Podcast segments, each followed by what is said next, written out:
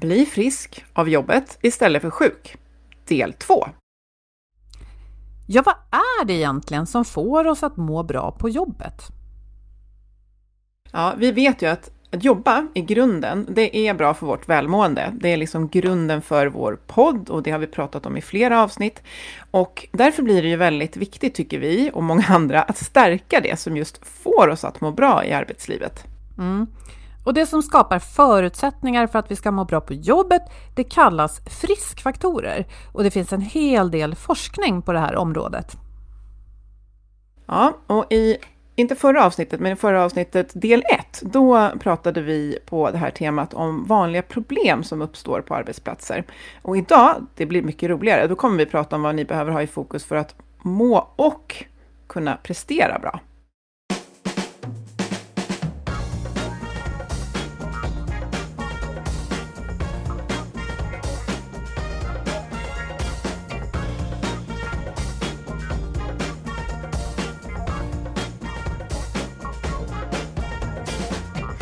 Och det gör vi i vår podd Health for Wealth där vi i över sju år har poddat om hälsa på jobbet. Eftersom människor som mår bra kan prestera bra.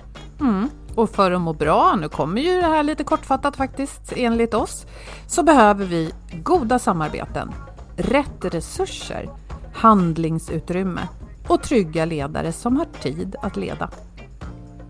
Mm. Och I podden så tar vi ett helhetsgrepp på det här med hälsan på jobbet. Vi är Ann-Sofie Forsmark. Jag är hälsostrateg, ledarskapskonsult och driver organisationen Oxigroup. Och Boel Stier, kommunikationskonsult.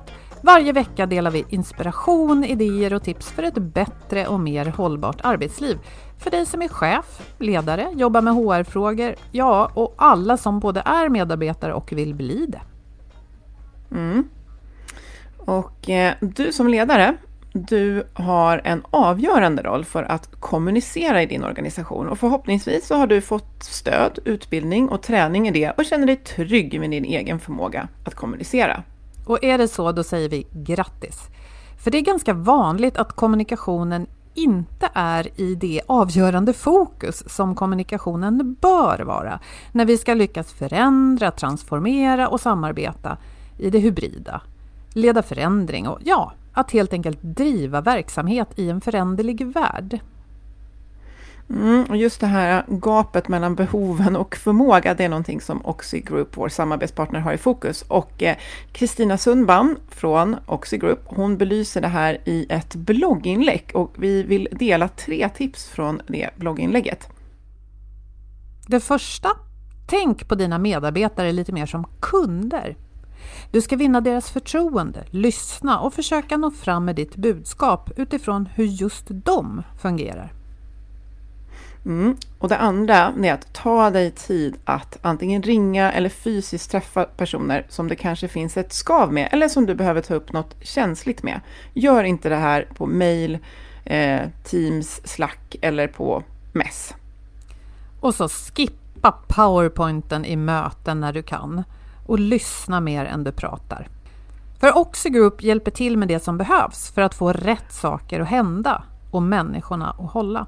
Som till exempel bättre kommunikation. Läs mer på oxigroup.se. Vi länkar förstås från det här inlägget där du lyssnar just nu. Det gör vi. Ja, och sist vi poddade om att må bra på jobbet, det var avsnitt 276. Då pratade vi om problem som kan orsaka allt ifrån att man inte trivs till psykisk ohälsa och utmattning. För vi ville först fokusera på vad man kan göra för att minska problemen när de redan har uppstått. Men idag ska vi prata om vad man kan göra innan problemen uppstår. Planning for your next trip? Elevate your travel style with Quince. Quince has all the jet-setting essentials you'll want for your next getaway. Like European linen premium luggage options, buttery soft Italian leather bags, and so much more. And it's all priced at 50 to 80% less than similar brands. Plus, Quince only works with factories that use safe and ethical manufacturing practices. Pack your bags with high-quality essentials you'll be wearing for vacations to come with Quince. Go to quince.com slash trip for free shipping and 365-day returns. Hiring for your small business? If you're not looking for professionals on LinkedIn, you're looking in the wrong place. That's like looking for your car keys in a fish tank. LinkedIn helps you hire professionals you can't find anywhere else, even those who aren't actively searching for a new job but might be open to the perfect role. In a given month, over 70% of LinkedIn users don't even visit other leading job sites. So start looking in the right place. With LinkedIn, you can hire professionals like a professional. Post your free job on linkedin.com slash people today. Hi, I'm Daniel, founder of Pretty Litter. Did you know cats tend to hide symptoms of sickness and pain? I learned this the hard way after losing my cat, Gingy. So I created Pretty Litter, a health monitoring litter that helps detect early signs of illness by changing colors, saving you money and potentially your cat's life. Pretty Litter is veterinarian developed, and it's the easiest way to keep tabs on your fur baby's health right at home. Go to prettylitter.com and use code ACAST for 20% off your first order and a free cat toy. Terms and conditions apply. See site for details. Ja, för att med hänsyn till att må bra så eh, handlar ju det om att vara hälsofrämjande, då vi alltså fokuserar på att främja hälsa. Men vi kan också vara i det förebyggande. Då har vi identifierat att här kan problem uppstå. Eller så har vi den tredje dimensionen, åtgärdande eller då rehabiliterande, rehabiliterande när skadan är gjord. Eh, så vi vill bara sätta de här tre dimensionerna lite i, i, i kontext eftersom vi idag då kommer prata om eh, hälsofrämjande. Och det vi kommer prata om det är friskfaktorer som man har sett finns eh, och som stöttar och bär, ja men faktiskt både framgång men också att må bra. Mm. Och det är ju så avgörande att vi inte bara släcker bränder och löser problemen när de har uppstått, utan att vi är ganska mycket i det här eh, frisk, friskfaktorläget. De här faktorerna, de är åtta stycken friskfaktorer som vi ska prata om idag. De kommer från ett forskningsprojekt som heter Hälsa och framtid. En hoppfull rubrik tycker vi. Och det här är självklart ingenting man fixar på en dag. Och det är ingenting som bara ledningen eller bara chefen eller bara medarbetarna fixar. Utan alla behöver vara delaktiga i det här för att skapa förutsättningarna. Mm, och vi ska säga att det har gjorts fler forskningsprojekt, men många pekar eh, mot det här. Och både Arbetsmiljöverket och eh, Mynak, eh, nu ska vi se vad det står för igen, Myndigheten för arbets miljökunskap tror jag att det eh, heter, eh, har eh, sammanställt de här, vilket är ju väldigt hjälpsamt, för att det är nog mycket att hålla ordning på, men man kan liksom lugnt vila i att har man fokus på de här friskfaktorerna, då når man väldigt, väldigt långt. Och som sagt, det är åtta stycken. Två av dem är faktiskt lite mer av förebyggande karaktär, så de kommer vi att släppa. De handlar om att ha ett systematiskt arbetsmiljöarbete och tidiga insatser och arbetsanpassning. Men de har vi som sagt brutalt klassifierat som faktiskt lite mer förebyggande och också för att hanterbarheten i den här podden så kommer vi fokusera på de sex genuint friskfaktoriella säger jag där. Ja, ja, ibland får man konstruera orden medan man håller på. Ja, men härligt. Jag tycker vi kör igång med ettan på en gång. Och då Jajamän. låter ettan så här. En rättvis och transparent organisation. Mm. Och eh, det, som sagt, vi var inne på det i förra avsnittet. Vem är det som bestämmer om det är rättvist och transparent? Är det ledningsgruppen eller eh, verksamhetsstyrledningen? Nej, det är ju faktiskt eh, alla medarbetare som mm. bestämmer om det är det. och därför handlar det om att deras upplevelse att organisationen är rättvis och man behöver förstå varför beslut fattas och de ska kännas välmotiverade. och det här med transparenten, transparensen, det betyder ju inte att vi lämnar ut allt om allt och alla, men eh, hur organisationen bedrivs och varför saker och ting görs och hur, hur beslut fattas och så vidare. Det behöver vara transparent och vi behöver också känna att det faktiskt efterlevs. Mm. Eh, och det handlar också om det här med att roller, ansvar och mandat är tydliga och att det finns tillit inom grupper, men också mellan det här klassiska vi och dem, de mm. på IT, de på kommunikation eller de på eh, tekniska verken eller vad det kan handla om. Eh, och att det faktiskt finns en värdegrund som inte bara är något pappersark någonstans. Det finns policies och rutiner och som är, igen då, eh, transparenta, relevanta och att man känner till dem och att vi faktiskt följer dem. Så det är ganska mycket som ingår i den här punkten. Jo, men man skulle ju kunna kondensera det här till, precis som du var inne på i början, det, är ju, det handlar ju om hur det upplevs. Så att om, om man pratar om det här, och det kan ju ledare se till att man pratar om, upplever du den här arbetsplatsen som schysst och rättvis? Upplever du mm. att du förstår varför olika beslut fattas. Så redan där är ju ganska mycket vunnet skulle jag säga. Ja, och jag tänker att har man det här och säger att det dyker upp någonting och jag känner att det här förstår jag inte riktigt eller oj, det där kände jag inte till. Så om det inte är typiskt för min organisation, då kanske jag i stunden känner att men jag känner mig trygg med att jag litar på att det här är okej, okay, för det brukar det vara här. Eh, så att då, då finns det liksom utrymme för det. Men det här kräver ju att vi eh, verkligen jobbar med, som vi pratade om kopplat till också inlägg, kommunikation. Mm. Alltså inte bara information, inte bara rulla ut saker över folk eh, och känna att det här är fattat någon annanstans, jag är inte med och och och påverkar och att jag hela tiden har en känsla av att det händer massa saker och beslutas saker som jag inte får ta del av men som så självklart påverkar mig i organisationen. Ja, och jag tänker att eh, det, det, blir, man kan ju lätt känna eh, som ledare kanske att det blir väldigt tungt att man ska fixa så mycket men jag skulle vilja läsa in en del hopp i det här med eh, transparens för att när man är transparent då behöver man också säga ibland som ledare att jag vet inte allt Eh, jag kan inte lova allt, men jag vill gärna lyssna på dig och jag ska göra allt jag kan för att göra det här tydligt och, och hanterbart. Mm, jättebra och, och, och, transparensen också, precis att det kan komma att, vet du vad, det är så mycket som händer och vi gör vårt allra, allra bästa för att eh, vara transparenta med det och liksom vara ärlig med att det kommer inte vara perfekt. Men alltså känner jag att jag litar på den genuina eh, strävan efter det. Eh, så, så att Eh, jag tänker att det här, det här handlar ju om att om man tittar på vilka är det som bedriver det här arbetet så är det ju eh, ledningsperspektivet blir ju att eh, vi får fundera hela tiden på vad håller vi på med och hur kan vi förmedla vad det är vi håller på med till resten av organisationen. Ledare, vilket vi kommer komma till som faktiskt är en friskfaktor när det funkar bra, är ju jätteviktiga i att vara, jag har fått med mig det här eh, och, och, och tar det direkt till er som grupp och vi diskuterar. Men sen också medarbetare, att vara aktiv i att ställa frågor och efterfråga det här, för mm. vi får ju det eh, vi vill ha. Så att alla har ju en roll i vad är det för tydlighet jag vill ha? Vad är det för transparens jag vill ha?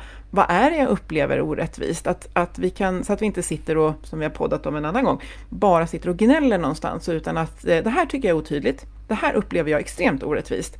Och det här upplever jag känns dolt. Och mm. ta upp det i de forumen vi har, för då eh, skickar vi en önskan om att förbättra. Mm. Ja men absolut. Och sen de här byråkratorden, värdegrund och så vidare. Ja, alltså regler och, och, och, roller behöver ju finnas på pränt någonstans. Men värdegrunden handlar om hur vi beter oss. Och eh, ja, det behöver inte stå någonstans. Det är tydligt för alla och en var hur människor beter sig. Och, och så länge man pratar om det, tänker jag, så har mm. man ju nog inte en usel värdegrund. Så länge man pratar om det. Hur beter ja. vi oss? Hur gör vi när det blir knas? Hur gör vi när det blir stress? Hur gör du när du känner att det är för mycket? Liksom redan där är mycket vunnet.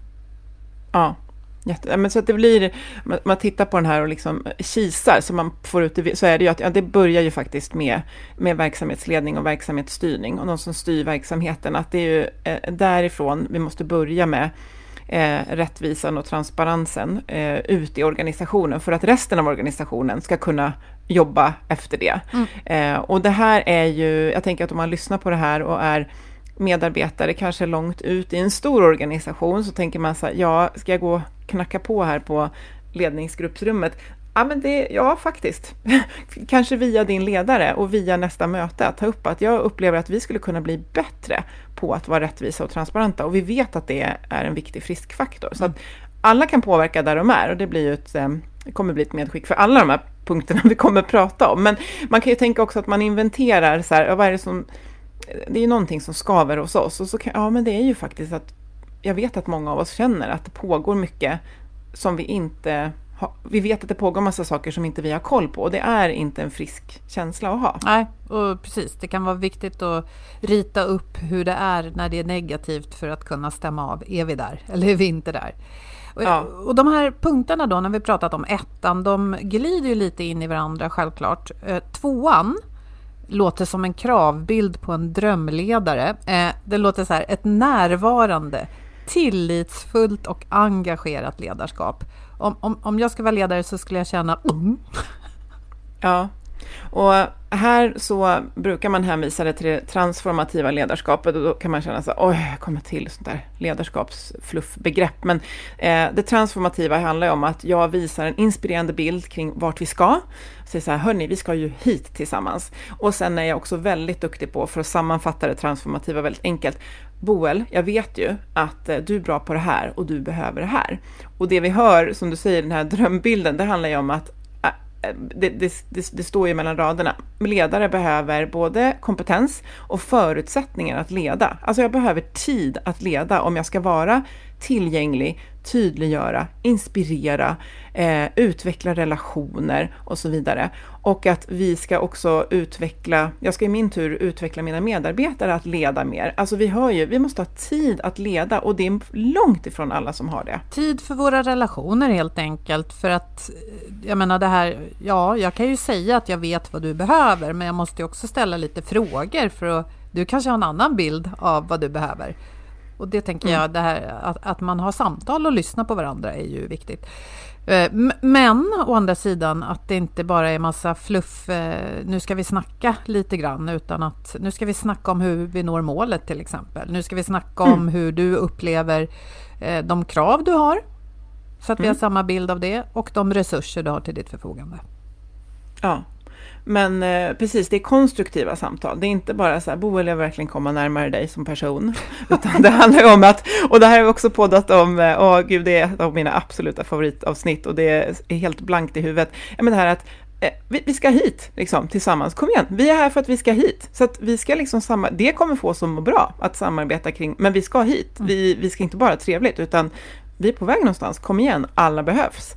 Men jag brukar utmana mig att i de här trendtiderna av eh, självledarskap så tror jag aldrig vi har behövt så mycket tid för ledarskap från ledare, men det är ett annat typ av ledarskap. Och tillbaka liksom koppling till punkten ett, eh, att fånga upp vad som upplevs rättvist och transparent eller inte, eh, där är ju, det är ju inte alltid upp till ledaren att lösa det, utan det kan tas vidare in i organisationen. Men jag är ju en viktig roll här, att fånga upp eh, vad som händer. Mm. Så att, eh, eh, ja, närvarande, tillitsfullt och engagerat ledarskap, det är en hög kravnivå på det, ja, verkligen. Och då behöver man eh, medarbetare som är redo att stötta sin ledare också. Ja, verkligen. Mm. Och trean då? Hur låter ja. den? Delaktighet och inflytande, den hänger ju verkligen ihop med ettan och tvåan. Det, det är skönt ändå, tänker jag, om man känner att det här är mycket. Mm, precis, och det här med delaktighet, ja, man kan ju inte som medarbetare få vara med och påverka allt i minsta detalj. Det kan ju egentligen ingen alltid vara. Men jag skulle ändå säga att det handlar väl om att någon gång få frågor om hur man har det. Eller?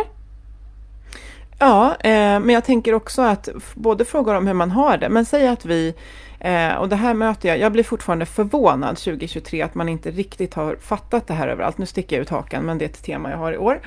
Eh, jag möter på att eh, ja, men vi, ska, vi ska hit. Eh, här, vilka tror ni har koll på hur vi ska ta oss hit? Är det några som kanske jobbar mer strategiskt och är borta mycket och omvärldsspanar? Ja, de kan nog tala om att vi behöver ta oss mer i den här riktningen. Men alla medarbetare som är ute varje dag och ser hur verksamheten funkar och jobbar man i kundorienterad verksamhet, vet ni vad, våra kunder frågar mer eller mer efter mer och mer efter det här, så är det ju inte bara hur har du, utan Boel, vi ska hit utifrån din roll. Vad ser du att vi behöver göra mer av för att ta oss dit? Så ja, att, alltså, och hur. Vi tappar ju så, ja, och hur. Vi tappar så enormt mycket utvecklings och förändringspotential när vi inte tidigt i processen eh, involvera med, alltså direkt, så här, vi ska hit, gud, då måste vi fråga medarbetarna, för de kommer ju veta hur vi ska ta oss hit. Men eh, det, det ligger väl antagligen någon slags eh, missförstånd här kan jag tänka mig, om man nu förenklar, men det kan ju vi kosta på oss att göra när vi poddar så här. Mm. Att eh, chefer, ledare och så vidare, ledning, sitter där då och tänker att nu måste vi klämma ur oss en riktigt smart strategi för att hantera, inte vet jag, lågkonjunktur, eh, ja, pressat, eh, pressade le leveranskrav, jada, jada, jada. Eh, och, så, och, så, tänker man att allt måste vara fixt och färdigt för att medarbetarna mm. ska få liksom den här färdiga bilden, hur, hur nu den ska levereras. Men även om man kan formulera en strategi och ska göra det, så kan den ju aldrig vara helt färdig innan den har liksom kommunicerats, masserats av alla i organisationen och liksom blivit en del av vardagen. Nej, verkligen. Det, alltså, det, går ju inte. Och som sagt, tillbaka, jag tror jag hänvisar till Henrik Erikssons avsnitt i varenda podd. Ja. Om det här att, eh, liksom grafen som visar att ju mer tid vi sitter och flu, filurar på strategi, desto sämre går det. Och det är inte att man inte ska vara strategisk, utan man ska vara ganska adaptiv. Och som jag säger, vi behöver vi har ju så mycket kompetens och idéer och handlingskraft eh, i varje roll i organisationen, annars har vi ju ganska onödiga eh, roller. Eh, och att man fortfarande gör felet att liksom inte börja Alltså så här, vi, vi, märker att vi behöver göra en förflyttning hit, eh, men det är ni som har idéerna. Vilket ju också gör att när vi i ledningsgruppen, eller vilka det nu blir i projektgruppen, kommer tillbaka med nu har vi tagit fram en strategi för det här, så känner jag ju igen. Jag var ju med och tog fram det där och då kommer jag ju vilja springa på den bollen givet att jag får tid och förutsättningar. Ja. Eh, så att, ja, det här är liksom vart vi än ska, att, att liksom känna mig delaktig som medarbetare i att vara med och tagit fram eh, resplanen dit så att säga. Men en annan del i det här, eh, om vi säger att det där handlar om delaktighet, så är ju inflytande såklart det också. Men vi vet ju också kopplat till motivationsteori att eh, en känsla av att jag kan påverka min arbetsvardag och min arbetssituation är super, super viktig. Och där igen så pratar vi till alla olika typer av verksamheter med, är jag taxichaufför så kanske det blir eh, jättesvårt att jag vill byta till att cykla och skjutsa folk. Liksom, det kommer inte hända. Sitter jag i kundtjänst på eh, skiftarbetstid så kommer jag inte kunna ta bort att jag ska prata i telefon och ja, ni fattar vart mm. vi är mm. på väg med det här. Men att alltid inventera vad är det vi kan vara med och påverka här och alltid jobba med de delarna, för det väcker eh, Alltså det får oss att må bra. Vi pratar ju friskfaktorer här. Ja men precis och, och, ledningen kanske har bestämt att nu ska vi jobba i den här programvaran. Men exakt mm. hur jag gör det och hur mitt datorskrivbord ser ut och vad jag har för skärm. Och, alltså det måste ju jag kunna påverka ändå. Mm. Mm. Och tala till det, att vad, vad kan vi påverka här? För det är inte alltid Eh, framförallt inte om jag tar på mig ledarhatten. Om jag har en grupp som känner att men vi får inte vara med och påverka någonting så kommer inte de själva vara så pigga på att identifiera det utan då får jag vara där och jobba med hela min verktygslåda som ledare. Att säga, men om vi skulle kunna påverka något, vad skulle det kunna vara? Så här, ja, men vi kan ju påverka det här. Ja, precis. Har vi något mer? Liksom? Så att man kan behöva lirka med det. Men också självklart från, från ledningsgrupp. Alltså, vad har vi onödiga regler och, och styrning kring som vi faktiskt kan lätta upp? Och här blir ju vårt hybrida arbetssätt blir ju en, en perfekt eh, eh, perfect storm att titta på, där vissa organisationer känner sig trygga att vi litar på våra medarbetare och andra kanske känner sig mer eller mindre, ja men vi behöver ju kontrollera eh, vad de gör hemma. Och nu kanske inte Sverige är liksom det perfekta landet här, men det finns ju andra länder där man verkligen eh, och företag där, där jag behöver se att du är vid din dator, liksom när du jobbar hemma. Herregud, säger mm. jag bara. Så att, inte eh, bra. Apropå inflytande, nej. Nej, eh, precis. Att så. känna sig mikrostyrd är inget bra. Men å andra sidan, som vi har poddat om många gånger, att vara helt frånvarande som ledare är ju inte den positiva motsatsen till mikro, micromanagement, utan det är ju Nej. att vara intresserad och, mm. kring hur det går och hur man gör och ja, vad som händer. Mm. Men jag, Sedd men inte synad. Ja, precis. Exakt. Bra formulerat. Och jag vill bara plocka upp det du sa. Du refererade till Henrik Eriksson. Och för dig som blir nyfiken, vi har ett poddavsnitt. Jag kan inte numret på avsnittet i huvudet, men det handlar om Sveriges bästa verksamheter. Och där förbättrar man små steg i taget hela tiden. Och för att göra det behöver ledningen fånga upp vad medarbetarna tänker och tycker. Mm. Men för att landa den här delaktighet och inflytande då, så ur ett mer liksom frisk perspektiv, så vet man att när jag känner mig delaktig, när jag säger så här, men ja, jag såg kanske att eh, ja, er organisation ska göra det här. Ja, absolut, jag var faktiskt med och tog fram en av idéerna där. Eller ja, i min del av organisationen, då är vi med och bidrar på det här sättet. Otroligt viktigt för att må bra. Och sen att känna, eh, känna ett tydligt inflytande i hur och vad det kan ju vara hur och vad eller hur och var mm. jag gör min roll, men det ska alltid finnas en upplevelse av inflytande. Och det här är både för att må bra, men för att få eh, ut det bästa av medarbetarna. Får jag lägga till en sak där? Det går inte att fejka det här eh, inflytandet och delaktigheten genom att låta alla medarbetare fylla i någon enkät eller göra ett meningslöst grupparbete på en konferens för att eh, det genomskådas. Om inte mm. minst för att det sen inte leder till någonting och då blir man ganska trött när man blir ombedd att göra sådana här saker gång på gång. Ja, verkligen. Precis, så här, nu får vi göra någon rolig övning här och så bara, vart ska det här ta vägen? Ja, men där kommer vi samla ihop sen och återkoppla till er. Ja, så bara, det händer ju aldrig. Nej, strunta i den då. Exakt. Ja, jättebra poäng, ja. verkligen. Eh, och ja, det kommer faktiskt, det leder oss in på punkt fyra som en röd matta. För den handlar ju om en välutvecklad kommunikation och återkoppling. Mm. Mm.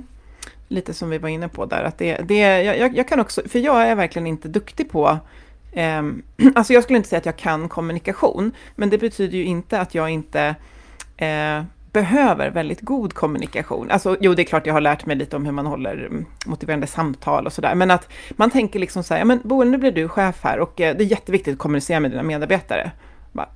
Ska du bara fixa det då? Nej, nej men precis. Kommunikation kan ju vara många saker. Så att i min yrkesroll så eh, betraktas jag som specialist på en viss typ av kommunikation, marknadskommunikation till exempel. Och det handlar ju om hur man når nya kunder till exempel med budskap. Och det är ju något helt annat än att kommunicera internt som chef med sina medarbetare. Och jag skulle mm. ju säga så här att alla kommunicerar vi ju. Man brukar säga det att allt du gör kommunicerar. Så vi håller alla på med kommunikation, antingen det står i vår titel eller inte. Och jag tänker också, som du säger Ann-Sofie, ja, man, det är klart att man ska bli rustad som eh, chef. Behöver man en kurs av något slag ska man väl få det. Men, men det handlar väl lite grann också om att alltså inleda samtal. Om jag aldrig pratar med mina medarbetare, nej men då är inte kommunikationen okej. Okay. Vi kan ju börja där. Mm, just det. Precis, och, och sen tänker jag det här att, det, att man ofta tänker att ja, men det här har vi kommunicerat kring. Nej, ni har informerat. Mm. Ni har skickat ut information, men kommunikare står ju för att göra gemensamt. Så jag är inte, och det betyder ju inte att du ska hoppa upp och ner av glädje, utan bara att ja, jag, jag har fattat. Jag, jag förstår, jag är inte helt positiv till det här, men jag, jag förstår precis vad du menar och varför vi ska göra det här. Mm. Eh, och sen kanske det kommer ta mig en liten stund att, att gilla, men kommunikation kräver ju att du bekräftar att det jag har försökt att kommunicera, hur jag nu har gjort det. Ja, men precis, och som, eh, eftersom allt vi gör kommunicerar så kan det ju kännas väldigt eh, överväldigande som chef då, vad man har för ansvar här. Men tydlighet är ju alltid vår hjälp och struktur när det gäller sånt som är lite liksom, löst i konturerna. Eh, och att ha forum då för olika typer av kommunikation det är ju det viktigaste för att vi, vi skäller ofta på det här intranätet och säger att haha, man, man skickar ut något där och tror att alla har fått det. Men det är ju ändå grunden. Alltså, det måste ju vara mm. grunden att vi kommer överens om i vilka forum får jag information som kanske är envägs ibland kring vissa saker. Fine, då vet jag det. I vilka forum och när pratar vi båda vägar? Eh, när kan vi göra det liksom en masse i hela bolaget. Går det? Mm. Jaha, men då gör vi det här. Och när gör vi det i vår projektgrupp? Det är ju faktiskt det. Och sen tänker jag som ledare, du kan alltid lyssna. Du behöver inte alltid ha ett svar. Åtminstone inte direkt. Men det är ju liksom nummer ett. Lova inte mm. mer än du kan hålla. Säg som det är. Att jag hör er, jag förstår er, det här är svårt, jag ska göra vad jag kan och jag återkopplar när jag kan. Och har du sagt att du ska återkoppla, då får du ta med tusan skriva ner det någonstans så att du gör det också, även om du mm. inte vet mer. Precis, precis. Det hänger ihop med punkt ett där. Och Ehm, precis, jag tänker också att många nog går i den här fällan att man tänker att vi håller tyst för vi har ju inget vettigt att säga eller vi har inte alla svar och att det hänger verkligen ihop med ettan att, att våga kommunicera kring att vi har den godaste intentionen, vi vill hit. Det händer väldigt mycket nu, vissa saker är inte helt klara. Vi kommer att återkoppla till er så fort vi vet. Och så kommer det datumet och vet ni idag, vi har fått reda på det här, men det här är fortfarande lite oklart, men vi är helt ärliga och transparenta i det. Eh, och sen också med återkoppling tänker jag, det är ju vårt svenska ord för feedback. är också med här. Eh, och det vet man ju att väldigt många vill ha mer av. Och det, har vi, eh, det kan vi fördjupa oss mycket i, men det, det har vi pratat om i något avsnitt. Jag tror det är nog någonting vi ska komma tillbaka till, att väldigt många vill ha mer feedback. Då brukar jag ibland fråga, men ni som vill ha mer feedback, har ni bett om feedback? Eller mm. har ni tänkt att den bara ska komma Eh, för det är svårt att ge feedback och framförallt konstruktiv utvecklande feedback, vilket gör att jag på något sätt påtalar att det finns ett gap mellan vad du gör och vad som är önskat att du gör. Eh, och det är att blotta sig, så det ska man ha full respekt för, att man faktiskt eh, eh, behöver, alltså behöver kanske, igen, lite träning och faktiskt öva på och ha lite stöd i. Men också återkoppling att, hörni, vi tog in det nya eh, systemet till exempel. Och nu har alla, jag vet att det var motstånd, börjat jobba i det. Vet ni vad? De här grejerna går mycket, mycket bättre nu. Det är ju feedback och återkoppling. Eller sen ni började göra det här så ser vi faktiskt en förflyttning på det här. Så att det är ju superviktigt både för, eh, ja men det här är ju en friskfaktor, det är något som får mig att må bra, mm. att jag får feedback på vad jag gör. Och nu har vi ju snabbt slängt oss mellan den stora nivån där ledningen återkopplar kanske kring ett krisläge eller bara kring ja, hur resultatet i verksamheten är just nu eh, och den personliga återkopplingen där man som medarbetare behöver återkoppling på hur, hur, hur, man gör jobbet och hur man kan utvecklas. Och även chefen behöver ju sån återkoppling. Så det är olika saker, men som sagt kan, man ge, kan vi i, i ett sånt här sammanhang ge någon typ av tips så är det skapa forum och se till att de är kända för det. Och, och, där kan det också handla om att behöva välja bort. Till exempel att om du vill ha, om jag är din chef Ansfi och du säger att jag vill ha mer feedback, att vi kommer överens om vad är det du vill ha feedback på mest? Vad är det som skulle ge dig mest utveckling? Så att inte jag blir heller blir överväldigad och känner att jag måste veta allt du gör hela dagarna, för det går kanske inte. Nej, jättebra. jättebra. Det är ju, eh, lösningen ligger i själva målet. Alltså, kommunikation och feedback handlar om att kommunicera med varandra. Vad kommunicerar, kommunicerar vi om? Var, hur, när, som du var inne på. Vad passar sig olika? Eh, och sen att det är ett gemensamt eh, ansvar också. Det tycker jag är jätteviktigt att, att eh, belysa mm. i det här. Eh, och jag menar, det här är ju både en strukturfråga, att det finns en struktur för eh, hur vi och var, var, vilka forum vi kommunicerar om vad. Och sen är det ju kulturen som befinner sig i de, i de forumerna. Eh, eh, och det, alltså att, ja. Hur liksom, vi beter vi oss i de ja. Mm, forumen. Mm. Exakt. Ja, exakt. Så att om man inrättar ett forum, man behöver ju inte hänga läpp bara för att det inte blev så bra det första mötet eller den första sammankomsten, utan då får man ju snacka med varandra. Blev det så bra det här? Nej, varför blev det inte det då? Vad tycker ni? Okej, okay, men då kanske chefen får ändå peka åt ett håll, men ställa frågan om vi prioriterar så här istället. Ska vi testa den här mm. metoden? Vad tror ni om det? Mm. Och, i det där, alltså det är så härligt hur allt går ihop. Jag hoppas vi inte snurrar till det i era öron. Men eh, att göra det, det stärker ju psykologisk trygghet. Alltså hur gick det här egentligen? Och jag bara, ja alltså om jag får vara helt ärlig, jag fattade ingenting. jag får, känner fortfarande inte att jag förstår. Så här. Och har vi den tryggheten, då är vi ärliga, vi är transparenta, kommunikationen stärks. För det här är ju ingenting som man blir eh, som blir perfekt, utan det blir bättre och bättre om man pratar om det. Så att vi behöver ha strukturen. Ja, strukturen och sen kulturen i de här forumen. Vi kan ju lägga ett feedbackmöte, men finns det ingen trygghet i gruppen kommer det ju vara mm, i värsta fall helt tyst, eller så kommer det lite sån här, ja, jag tyckte det var bra igår Boel. ja. Eh, men precis, jag, jag, tror, som då kommer lite utifrån kommunikationsspåret som du och också eh, min då co-partner Kristina är experter på, har fått en sån otroligt ödmjuk respekt för att det är en kompetens som man kan ha också inom, som du säger, marknadskommunikation är en sak, kommunikation i oroliga tider är en sak och kommunikation one-to-one är en sak mm. och att det här är någonting man behöver eh, lära sig och öva på och ha förståelse för att man eh, lär sig hela tiden. Mm. Ja, ja, verkligen. Och speciellt när formerna förändras. Jag menar som vi har tjatat om hybridarbete, men det är klart att det är stor skillnad på att ha ett medarbetarsamtal digitalt och att ha det i ett och samma rum, på gott och ont.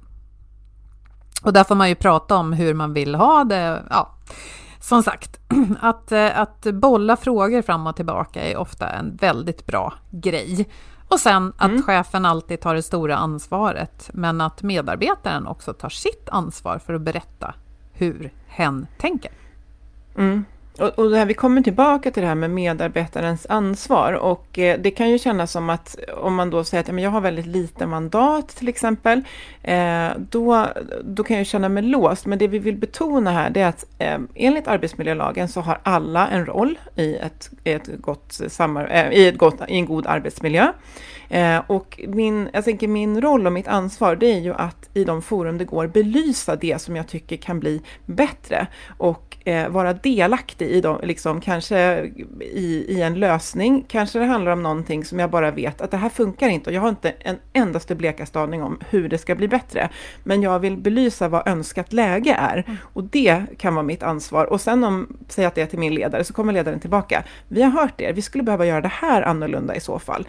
Då är det ju viktigt att jag vågar vara med och, ja men då prövar vi det. Och så utvärderar vi det. Så det är ju min så vi har alla en roll, mm. men som medarbetare är det mycket att man behöver skicka vidare eh, konstruktiva förslag till den som har mandat att kanske påverka. Mm, absolut. Och när man gillar något som inte alla gillar, ja, vill man sprida det så får man ju snacka gott om det och visa varför man tycker det är bra. Och gillar mm. man inte något så ja, undvika att fastna i gnällspikläget. Även om det kan kännas ja. skönt tillfälligt så hjälper det inte.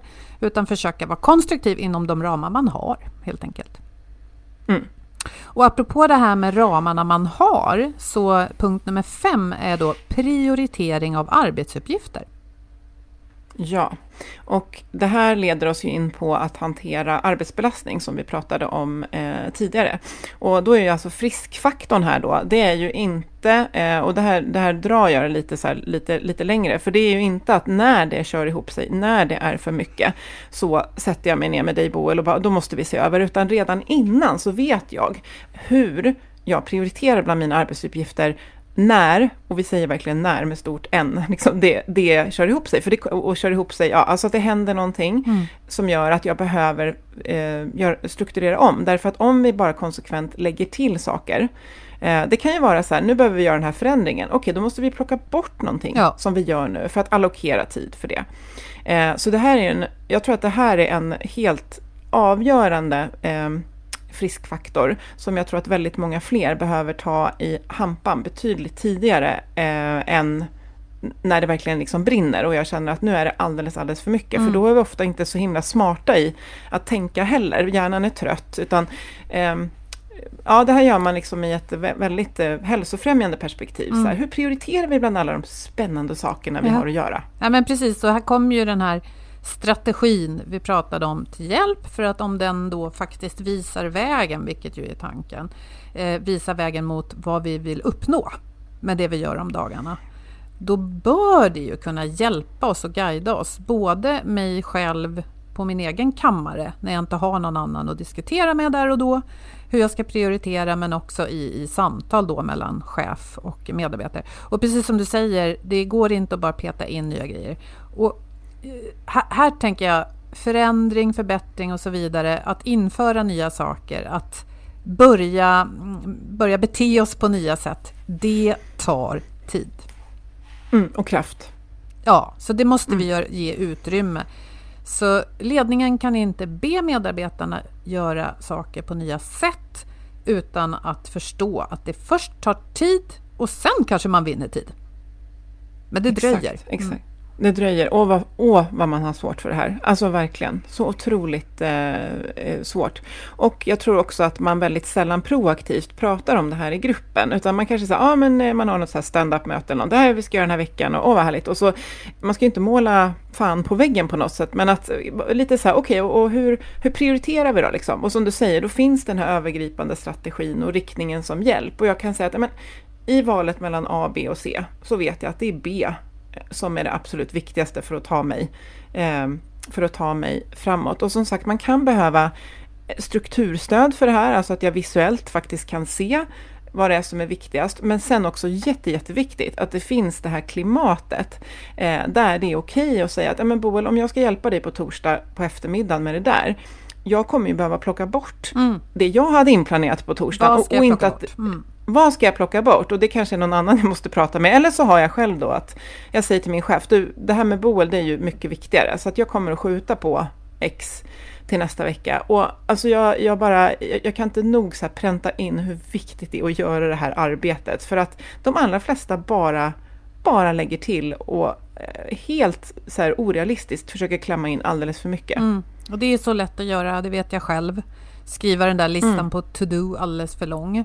Ja, nej men så prioritering super, eh, ja, en bärande del i friskfaktorerna. Och så den sista frisk, friskfaktorn vi ska prata om idag, nummer sex här då, det är kompetensutveckling hela arbetslivet. Mm. Ja, den är ju, och den är ju väldigt härlig, tycker jag. Mm. Eh, alltså att den, eh, att man liksom så här, det får ju mig att må bra och känna att jag är i utveckling. Det vet man också, man frågar människor vad är viktigt på jobbet, känna att jag utvecklas. Eh, och bara få liksom så här, förtydliga, det handlar inte alls om att jag åker på kurs varje vecka, utan det handlar ju snarare om att varje dag så eh, är vi i det här också lite trendiga growth mindset. Alltså jag är i ett lärande, vilket hänger väldigt mycket ihop med eh, psykologisk trygghet. Att jag säger, ja idag har jag lärt mig det här. Eh, jag har testat det här och lärde mig det här. Eh, så att kompetensutvecklingen, den gör vi ju i, i det vardagliga. Och sen självklart så kan det ju vara att jag behöver faktiskt gå på kurs och det kan vara helt fantastiskt. Men det är inte riktigt rimligt att man gör det hela tiden. Eh, och som du nej. säger, det hänger ju ihop med eh, att ha ett klimat där man vågar, där det är liksom fint att säga det här kan jag inte idag, men jag kan gradvis lära mig det med rätt förutsättningar. Och, och det behöver ju inte bara vara, vad ska man säga, teoretiska eller praktiska ting som har med själva arbetsuppgiften att göra. Det kan ju också vara ja, men så relationellt, hur vi jobbar ihop. Mm, Eller hur? Att, verkligen. Eh, ja. Jag kanske känner att jag inte är så bra på att prata inför grupp, men att jag skulle vilja bli det. Att jag kan få stöd av gruppen, att liksom testa mina vingar lite. Det kan vara sånt också. Ja, jag, jag håller på att läsa jättemycket nu om ja, våra behov. Eh, och eh, kopplat till motivationsteori. Och jag kan tänka så tänk att komma in i ett möte där alla är väldigt trygga med vilka behov har jag i det här just nu. Jag har ju ett enormt liksom, utvecklingsbehov, så jag blir ju helt galen när Boel, som har mycket högre behov kring att vi ska ha goda relationer, först vill göra sig in den där förbaskade incheckningsövningen. Mm. Men att jag bara vet, det här är jag och det där är Boel och jag vet att hakar jag på den där, då kommer vi utvecklas som fasen när hon är klar. Mm. Eh, och, och liksom så här, jag, behöver, jag har ett högt bekräftelsebehov och det är därför jag kommer kolla det här 71 gånger så att alla är nöjda. Eh, alltså det är en sån här grej som är så kompetens som bär organisationen framåt. Men om man kopplar det till organisationens utveckling så eh, Alltså tänk att vi är en lärande organisation där vi vet att alla är i liksom det här lärandetänket många gånger varje vecka, då blir vi ju bättre som organisation. Alltså vi blir ju starkare. Jag tänker på just nu med chatt... Eh, vad heter ChatGPT. Ja, GPT, man kan ju dissa den, men jag tror att alla organisationer behöver kanske ha någon som just nu lär sig eh, vad det handlar om och förstår hur det påverkar vår organisation till exempel. Och det kan vara avgörande eh, och det kanske är en person som gör och presenterar för resten av gruppen. Mm. Så att Precis. både växer ju organisationen, men individer som känner att de är i utveckling och lär sig mår också bättre. Mm. Och tillbaka till flera av de andra punkterna, kommunikation, delaktighet och så vidare, att jag då som medarbetare då och då får frågan om vilken typ av utveckling jag längtar efter.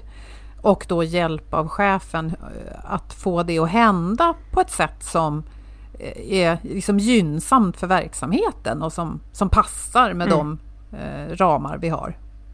Mm. Och jag tror också det finns exempel i organisationer där det kanske är väldigt liksom, citationstecken löpande band. Och då har jag ändå så här bjussat dig kanske på någon någon kurs eller någonting som kanske handlar om någonting annat. I, i hopp om att du ska känna att så här, vi ser och hör dig och vi förstår att ditt jobb ibland är lite monotont och sådär men vi vill hjälpa dig med personlig utveckling och vi ser att när du utvecklas kanske inom det där så får vi nytta av det ändå. Fast jag inte ser riktigt kanske hur det rör mitt jobb som, jag vet inte, hemtjänstarbetare eller lagerarbetare. Så får du ändå det eh, av oss. Mm. Eh, så, och så kan det göra att du känner att ja, men jag mår bra på mitt jobb för jag känner mig sedd och mm.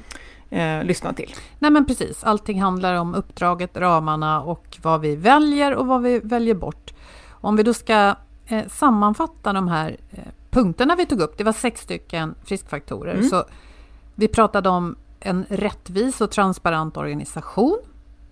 Vi pratade om ett närvarande, tillitsfullt och engagerat ledarskap. Oh, får andas ut lite när jag sagt det där. Ja. Vi pratade om delaktighet och inflytande. Punkt 4. En välutvecklad kommunikation och återkoppling. Femman, prioritera äh, arbetsuppgifter och sexan, kompetensutveckling hela arbetslivet. Mm.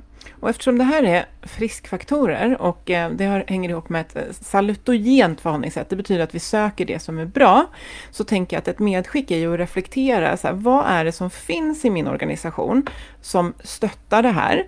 Eh, och vad är det vi gör som stöttar det här? Och vad gör jag själv? Och sen kan man fundera på, vad eh, tycker jag är så här, oh, det där kändes inte som att vi var så himla bra på. Och vad skulle kunna vara en idé att ta med till rätt forum i din organisation kring ett förslag på en förbättring mm. kring det här. För då är det inte att vi bortser från att det finns problem, men förhållningssättet är att vi har ju det här som vi kan dra nytta av, men vi skulle ju bli, kunna bli mycket bättre på det här och vad är det vi skulle kunna uppnå då? Så att en liten inventering och ett eh, positivt förhållningssätt. Mm, och det där som du förklarade nu var väl också ett utomordentligt exempel på hur man ger feedback på ett bra och konstruktivt sätt. Ja. Mm ett eh, omtänksamt. Ja. ja, och linda in det liksom i vad som är bra så vi ser våra styrkor, är stolta över dem och eh, liksom, det, det kan ge oss energi att jobba vidare med förbättringar av det som inte är optimalt idag. Nej, och det är precis det det salutogena förhållningssättet handlar om. Att man ser vad har vi på plats som vi får kraft ifrån för att förbättra det som vi inte har på, mm. på plats. Så då har vi poddat om i förra delen av det här då problem, typiska problem baserat på liksom forskning. Men vi, vi känner ju att det här det känns väldigt relevant och samma här med de här friskfaktorerna känns också väldigt, väldigt relevanta. Ja, verkligen. Tack för det. Det här var del två av hur du blir frisk av jobbet istället för sjuk. Kanske kommer en del tre. Vi får se. Mm. Och eh, ja, med det så vill vi tacka våra samarbetspartners Oxy Group, jag känner som jag har två hattar när jag säger det, men det vet jag. Eh, och också Agda Media för den här produktionen. Och det här vill vi, precis som med våra andra avsnitt, jättegärna prata med er om på LinkedIn, där vi gillar att vara. Och vi blir också jätteglada om du vill ge oss en recension i Apples podcast, för då kan vi nå fler. Och så vill vi prata mer om en vecka igen. Ha det så bra! Tack för att du lyssnade. Hej då! Tack, hej!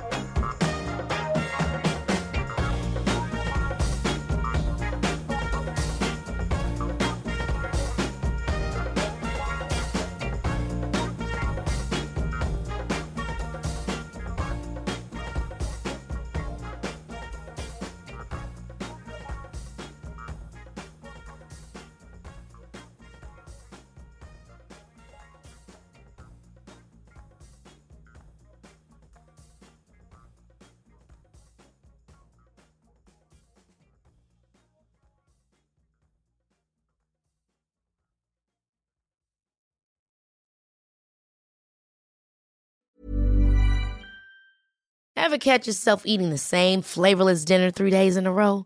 Dreaming of something better? Well, HelloFresh is your guilt-free dream come true, baby. It's me, Gigi Palmer. Let's wake up those taste buds with hot, juicy pecan-crusted chicken or garlic butter shrimp scampi. Mm. Hello Fresh. Stop dreaming of all the delicious possibilities and dig in at HelloFresh.com. Let's get this dinner party started.